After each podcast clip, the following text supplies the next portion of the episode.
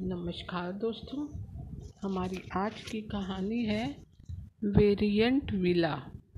तो चलिए कहानी शुरू करें। Variant villa.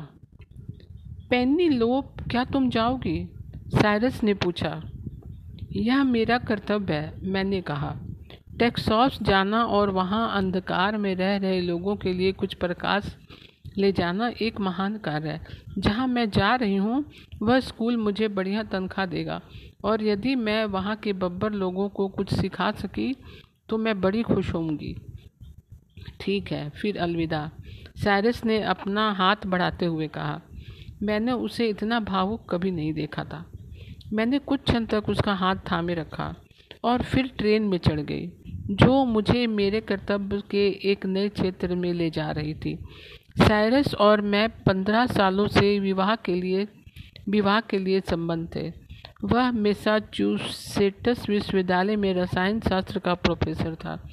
मुझे टेक्सास प्रांत के एक छोटे कस्बे के स्कूल में 40 डॉलर प्रति माह पर पढ़ाने का प्रस्ताव आया था और मैंने उसे स्वीकार कर लिया था। सायरन को 20 डॉलर प्रति माह विश्वविद्यालय से मिलते थे। उसने 15 वर्षों तक मेरी प्रतीक्षा की थी ताकि पैसा बचाकर हम विवाह कर सकें। मैंने टेक्सास का यह अवसर थाम लिया और मितव्यता से रहने का निश्चय किया। और अगले पंद्रह वर्षों में यदि मैं स्कूल में लगी रही तो हम विवाह कर सकेंगे। मेरा रहने का कोई खर्च नहीं था, क्योंकि डी वेरी दक्षिण का सर्वाधिक पुराना और राजसी परिवार मुझे अपने घर में रुकने का प्रस्ताव कर चुका था। परिवार में बहुत से बच्चे थे। अतः वह लोग एक छोटे विद्यालय की शिक्षिका की सुरक्षा के बारे में चिंतित थे, जो वहाँ आने वाली थी। मैं यहाँ उतरी एक ह्यूस्टन स्टेशन था और वहाँ मैंने एक गाड़ी को वेरिटन ले जाने के लिए अपनी प्रतीक्षा में पाया। मेरा लक्ष्य छः मील दूर एक छोटा सा कस्बा था। चालक एक काला आदमी था। वह मेरे पास आया। और सम्मान से पूछा कि क्या मैं ही मिस कुक थी? मेरा बक्सा गाड़ी में रख दिया गया था। यह अभागे खच्चरों द्वारा खींची जाने वाली एक पुरानी गाड़ी थी और मैं चालक के बगल में बैठ गई, जिसका नाम उसने बताया पीट था। जब हम एक छायादार सड़क से गुजर रहे थे, पीट अचानक रोने लगा और इस प्रकार सुबक रहा था, मानो उसका दिल टूट रहा हो। मेरे मित्र क्या तुम मुझे नहीं बताओगे क्या बात है? मैंने पूछा। ओह मिसी वह सुबकता हुआ बोला। मैं इस काली जाति के साथ जुड़ी दास्ता की जंजीरों को देखता हूँ और तब मुझे महाशय लिंकन की याद आती है, जिन्होंने दास प्रथा से मुक्ति दिलाई थी। पीट रो मत, मैंने कहा। तुम्हारा मुक्ति दूत ऊपर वाले के यहाँ तुम्हारी प्रतीक्षा करता है। स्वर्ग के लोगों के बीच अब्राहम लिंकन की महानता का सबसे चमकदार तार मिला है। मैंने अपनी बाहें धीरे से पीठ के कंधे पर रख दी। बेचारा सीधा सादा कृतिक आदमी जिसकी काली त्वचा के नीचे बर्फ़ की तरह शुद्ध सफ़ेद हृदय था अब भी लिंकन को याद कर रो रहा था और मैंने उसका सिर अपनी छाती से लगा लिया और वह बुरी तरह रोता रहा जबकि बा, बाकी सारे रास्ते वेरिएंट तक मैंने गाड़ी चलाई। वेरिएंट वेरिटन बिल्कुल दक्षिण पर था। मुझे बताया गया था कि डी वेरी परिवार अब भी बहुत रईस था। हालाँकि क्रांति में उनका बहुत कुछ खत्म हो गया था और वह अब भी वाकई राजसी अंदाज में रहते थे। मकान वर्गाकार और दो मंजिला था। बाहर की ओर सफ़ेद खंभे थे। मकान के चारों ओर बड़े बरामदे थे, जिन पर लताएँ चढ़ रही थी। मैं जैसे ही गाड़ी से उतरी, मैंने कुछ आवाज़ें सुनी। और देखा कि एक बड़ा खच्चर मुख्य दरवाजे से बाहर दौड़ा। एक महिला हाथ में झाड़ू लिए उसके पीछे पीछे थी। खच्चर बरामदे में लेट गया और महिला मेरी तरफ़ आई। ओह, आप मिस कुक उसने धीमे, स्पष्ट उच्चारण के साथ पूछा। मैं झुकी। मैं श्रीमती डी वेरी हूँ, उसने कहा। अंदर आइए और इस खच्चर से ज़रा बचकर, मैं इसे घर से बाहर नहीं रख पाती। मैं अंदर गई। और अपने चारों ओर आश्चर्य से देखा। कमरा बड़े वैभवशाली ढंग से सजा हुआ था, पर मुझे दक्षिण प्रांत की लापरवाह शैली हर जगह दिखाई दे रही थी। सूखे सीमेंट से भरी एक गाड़ी अब भी एक कोने में खड़ी थी, जो यहाँ तक छोड़ दी गई थी। जब मजदूरों ने यह इमारत बनाई थी पाँच छः मुर्गी के चूजे पियानों पर उध रहे थे और फानूस पर एक पतलून लटक रही थी। श्रीमती डी वेरी के पीले चेहरे पर खानदानी भाव थे। उनके बाल बड़े सलीके से लट्टों की शैली में व्यवस्थित थे। वह साटन का काला लिबास पहने थी और उनके हाथ व गले में दमकते हुए हीरे थे। उनकी काली आँखें भेदती हुई मालूम होती थी, जिन पर घनी भवें थी। वह जैसे ही बैठी, उन्होंने चांदी के एक डिब्बे से तंबाकू निकाली और चबाने लगी। तुम लेती हो? मुस्कुराते उन्होंने कहा। मैंने अपना सिर हिलाया। तभी बरामदे या गैलरी जैसी वेट टेक्सॉस में इसे कहते हैं, मैं, में एक घोड़ा आकर रुका। कोई उसमें से कूदा और कमरे में प्रवेश किया। मैं, ओब्रे डी वेरी की पहली झलक कभी नहीं भूलूँगी। वह सात फुट लंबा था और उसका चेहरा संपूर्ण था। यह एड्रियो डेल सार्टो की युवा संत जॉन अनुकृत की पूर्व छवि था। उसकी आँखें बड़ी, काली और किसी उदास भटकन से भरी थी। उसके चेहरे मोहरे गर्वीले व्यक्तित्व से वह राजसी घराने का वंशज लगता था। उसने आधुनिक शैली का सूट पहना हुआ था, पर मैंने देखा कि वह नंगे पाँव था और उसके मुँह के दोनों किनारों से तंबाकू की भूरी धाराएँ बह रही थी। उसके सिर पर एक चौड़ा मैक्सिकन हेड था। उसके अंदर कमीज के स्थान पर कोट पहना हुआ था, जो सामने से खुला था। उसके चौड़े सीने पर एक बहुत चमकदार हीरा डोरी की सहायता से जालीदार बनियान के साथ बंधा था। यह मेरा पुत्र ओबे है मिस्कू श्रीमती डी वेरी ने कहा। श्री डी वेरी ने अपने मुँह से तंबाकू निकाली और उसे पियानो के पीछे उछाल दिया। मेरे ख्याल में यह वही महिला है जिन्होंने हमारे स्कूल में आना स्वीकार किया है। संगीत में गहरी आवाज़ में उसने कहा, मैंने अपना सिर झुकाया। मैं तुम्हारे यहाँ के लोगों को जानता हूँ। वह अपने सुंदर चेहरे पर गहरे बल डालकर बोला, वह जब भी अपने अंधकार में और पूर्वाग्रह वाली परंपराओं में भटक रहे हैं, जेफरसन डेविस के बारे में तुम्हारा क्या ख्याल है? मैंने उसकी चमकदार आँखों में झाँका। वह एक देशद्रोही था।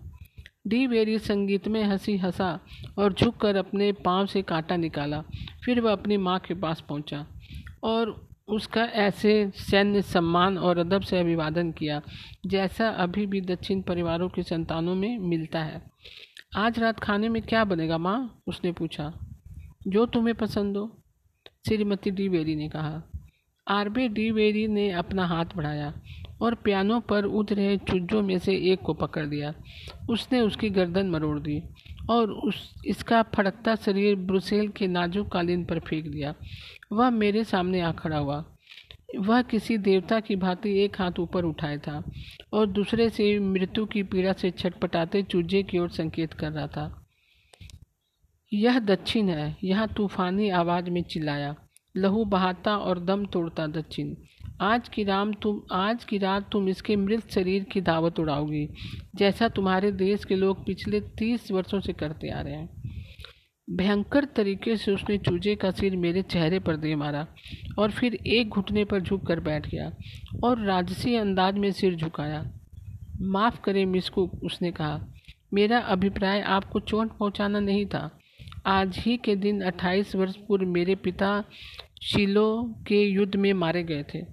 रात्रि भोजन की घंटी बजने पर मुझे एक विशाल ऊँचे ओक की लकड़ी से बने मोमबत्तियों से प्रकाशित कक्ष में आमंत्रित किया गया। आरबी की वेरी मेज के किनारे बैठा था। उसने अपना कोट उतार लिया था और उसकी चिपकी हुई बनियान से उसकी मांसपेशियाँ ऐसी दिख रही थी जैसे रोम स्थित वे, वेडिकन के ड्राइंग ग्लेंडियर में थी। भोजन पूरी तरह दक्षिणी था। एक सिरे पर शकरकंद थी बंद गोभी भुना चिकन, फ्रूट, केक, गरम बिस्कुट, तली मछली, मेपल सिरप, आइसक्रीम, चटनी, केले, ब्रेड, शरीफे, जंगली अंगूर इत्यादि से मेज भरी पड़ी थी।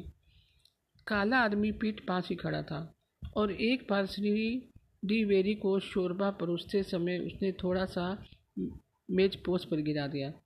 चित्ते की तरह आरबी डी वेरी अपने पैरों पर उछला और अपना चाकू मूठ तक पीठ के सीने में घुसा दिया। बेचारा काला आदमी फर्श पर गिर पड़ा और मैं उसकी ओर भागी और उसका सिर ऊँचा उठाया। अलविदा मिसी व फुसफुसाया। मैं देवदूतों को गाते सुन रहा हूँ और देख रहा हूँ कि वहाँ से अब्राहम लिंकन मुझे देखकर अपने सफ़ेद, विशाल सियासन पर बैठे मुस्कुरा रहे हैं। अलविदा मिशी पीट अपने घर जा रहा है। मैं उठी और डी वेरी के सामने पहुँची। अमानवीय राक्षस मैं चिल्लाई, तुमने उसे मार डाला? उसने चांदी की घंटी छुई और एक नौकर प्रकट हुआ। इसका शरीर ले जाओ और मेरे लिए दूसरा चाकू लाओ। उसने आदेश दिया। अपनी जगह पर बैठे मिस कुक अपने देशवासियों की ही तरह तुम काले मांस के प्रति अपनी पसंद प्रदर्शित करती हो। अगले दिन मैं चार की डी वेरी बच्चों से मिली। और वे बड़े ही प्यारे और होशियार थे। दो लड़के थे, दो लड़कियाँ। वह दस से सोलह वर्ष की उम्र के थे। विद्यालय गाँव की एक सुंदर सड़क जो घास और फूसों से भरी हुई थी, आधा मील दूर था। मेरे विद्यालय में पंद्रह विद्यार्थी थे। और कुछ बातों को छोड़ दे तो वेरिटन में मेरा जीवन स्वर्ग था। पहले माह मैंने बयालीस डॉलर बचाए। मेरी तनख्वाह चालीस डॉलर थी। अन्य दो मैंने विद्यार्थियों को छोटी धनराशि उधार देकर कमाई जिसके लिए वह मुझे दस से पच्चीस सेंट ब्याज देते थे। आमरे डी वेरी के चरित्र अध्ययन में मैंने गहरी दिलचस्पी ली। मैंने उसके चरित्र को सज्जनतम और महानतम चरित्रों में से पाया। पर वह अपने साथ रहने वालों की परंपराओं और रीतियों से इतना अधिक प्रभावित था कि उसकी अपनी स्वाभाविक अच्छाई शायद उसमें अवशेष थी। वह वर्जीनिया विश्वविद्यालय का पढ़ा हुआ था और एक पूर्ण वक्ता, संगीतकार व चित्रकार था। पर बचपन से उसे अपने आवेग और इच्छाओं को प्रकट करना सिखाया गया था और उसके यौवन काल में उसमें आत्मनियंत्रण की कमी थी। एक शाम मैं डी वेरी इमारत की दूसरी मंजिल पर स्थित संगीत कक्ष में थी। मैं स्क्रूबट और मधुरतम हार्क हार्क द लॉर्क बजा रही थी। तभी आरबी डी वेरी ने प्रवेश किया। पिछले दिनों से वह अपने फेफड़ों, पिछले दिनों से वह अपने कपड़ों के प्रति ज़्यादा सचेत हो गया था। आज की शाम वह सामने से खुली कमीज और जो उसकी मासल देह दिखा रही थी और काली जैकेट जिस पर सोने का काम था, पहने था। उसके हाथों में सफ़ेद दास्ताने थे और मैंने देखा कि उसके नंगे पैर धुले हुए थे। वह इस समय अपने बड़े ख़राब मूड में था। वह मध्य में पड़ी मेज पर बैठ गया और एक पैर की उंगली से दूसरे पैर की एड़ी खरोचनी शुरू कर दी। उसे पता था कि इससे मैं कितना चिढ़ती थी। मैंने गुस्सा ना होने का निश्चय के साथ संगीत जारी रखा। अचानक वह बोला, माफ़ कीजिए मिस कुक, अवरोह क्रम के सातवें सातवें सुर में आप गलत बजा रही हैं। मुझे ऐसा नहीं लगता, मैंने जवाब दिया। तुम झूठी हो, उसने कहा। तुमने गलत तरीके से बजाया है। मैंने हवा में कुछ सरीने की आवाज़ सुनी। मध्य मेज पर बैठे हुए उसने अपने दांतों के बीच से तंबाकू की पीक, पियानो की काली चाबी पर थूक दी। मैं स्टूल पर से उठी। कुछ चिड़ी हुई पर मुस्कुरा रही थी। तुम्हें बुरा लगा? वह व्यंग करता हुआ बोला। तुम्हें हमारी दक्षिणी तरीके पसंद नहीं। तुम मुझे बुरा इंसान समझती हो। तुम्हें लगता है कि हम असभ्य और बुरी बातें सिखाए पढ़ाए गए हैं। अपनी बोस्टन संस्कृति से तुम सोचती हो हमारी सभ्यता और रंग ढंग में कमी निकाल सकती हो। श्री डी वेरी मैंने रूखे स्वर में कहा, तुम्हारे तानों से मुझे फ़र्क नहीं पड़ता। मैं यहाँ अपना कर्तव्य पूरा करने आई हूँ। अपने घर में तुम जैसा चाहो करने के लिए स्वतंत्र हो। क्या तुम अपना एक एक पैर हटाओगे और मुझे निकलने दोगे? डी बेरी अचानक मेज पर से उछला और मुझे अपनी बाहों में बुरी तरह जकड़ दिया। पैनी लो वह भयानक स्वर में चिल्लाया, मैं तुम्हें प्यार करता हूँ। तुम बेचारी छोटी, सिकुड़ी, सफ़ेद आँखों, धसे गालों वाले ये की स्कूल शिक्षिका? मैं तुम्हें तभी से प्रेम करता हूँ जिस पल मैंने तुम्हें देखा था। क्या तुम मुझसे विवाह करोगी? मैंने स्वयं को छुड़ाने की कोशिश की। मुझे छोड़ो, मैं चिल्लाई। ओह, काश साइरस यहाँ होता। साइरस डी वेरी चिल्लाया। साइरस कौन है? मैं कसम खाता हूँ कि तुम कभी साइरस की ना हो सकोगी। उसने एक हाथ से मुझे अपने सिर के ऊपर उठाया और कांच की खिड़की से नीचे आँगन में फेंक दिया। फिर उसने मेरे ऊपर फर्नीचर फेंका, एक के करके पियानो सबसे आखिर में। तब मैंने उसे सीढ़ियों से नीचे दौड़ते हुए सुना और अगले ही क्षण किसी द्रव्य की धार टूटे फर्नीचर के बीच में रहती बहती हुई महसूस की। मैं पेट्रोल की गंध पहचान गई। माचिस जलाए जाने की आवाज़ सुनी और लपटों की भयानक धाड़ अचानक जला डालने वाली गर्मी और फिर उसके बाद कुछ याद ना रहा। जब मुझे होश आया, मैं अपने बिस्तर पर लेटी थी और श्रीमती डी वेरी मेरे बगल में बैठी मुझ पर पंखा चल रही थी। मैंने उठने की कोशिश की, पर मैं बहुत कमज़ोर थी। चुपचाप लेटी रहो, श्रीमती डी वेरी ने धीरे से कहा। तुम दो सप्ताह बुखार में रही हो, तुम्हें मेरे पुत्र को क्षमा कर देना चाहिए। वह तुम्हें बहुत प्रेम करता है। लेकिन जल्दी आवेश में आ जाता है। कहाँ है वह? वह सायरन को लाने गया है। वह लौटता ही होगा। मैं उस भयंकर आग से कैसे बची? आबरे ने तुम्हें बचाया है। जब उसका पागलपन खत्म हुआ, उसने जलता हुआ फर्नीचर हटाया और तुम्हें बाहर निकाला। कुछ पलों बाद मुझे पदचाप सुनाई दी और देखा कि आबरे डी वेरी और साइरस पार्ट मेरे पलंग के किनारे खड़े हैं। साइरस, मैं चिल्लाई। कैसी हो पोनी लो साइरस ने पूछा। मैं जवाब दे पाती कि बाहर से शोर शराबा सुनाई दिया। सामने का दरवाज़ा तोड़ दिया गया था और दर्जन भर ढके चेहरे वाले आदमी भीतर घुस आए। हमने सुना है, एक ये की यहाँ है, वह चिल्लाए, पकड़ो उसे। आरबे डी वेरी ने एक मेज उठाई और उस दल के सभी लोगों को मार डाला। साइरस पॉट व दहाड़ा स्कूल शिक्षिका का चुंबन लो, नहीं तो मैं तुम्हें भी मारता हूँ, जैसे मैंने इन्हें मारा है। साइरस ने एक ठंडा हल्का चुंबन लिया। एक सप्ताह बाद साइरस और मैं बोस्टन के लिए रवाना हो गए। उसकी तनख्वाह पच्चीस डॉलर प्रति माह हो गई थी और मैंने 210 डॉलर बचा लिए थे। आरबी डी वेरी ट्रेन तक हमारे साथ था। उसके हाथ में विस्फोटक पदार्थ का एक डिब्बा था। जैसे ही ट्रेन रेंगनी शुरू हुई वह इस डिब्बे पर बैठ गया और जलती माचिस उसे छुआ दी। उसकी एक उंगली खिड़की में से आकर मेरी गोद में गिरी। साइरस ईर्ष्यालु प्रकृति का नहीं है, और वह उंगली मेरी लिखने की मेज पर मैंने एक बोतल में अल्कोहल डालकर रखी हुई थी। हम अब विवाहित हैं, और मैं अब कभी भी दोबारा दक्षिण नहीं जाऊँगी। दक्षिण के लोग बहुत आवेश से भरे होते हैं। तो दोस्तों आज की कहानी आपको कैसी लगी? मैं कल फिर एक नई कहानी के साथ उपस्थित होंगी। तब तक के लिए नमस्कार दोस्तों।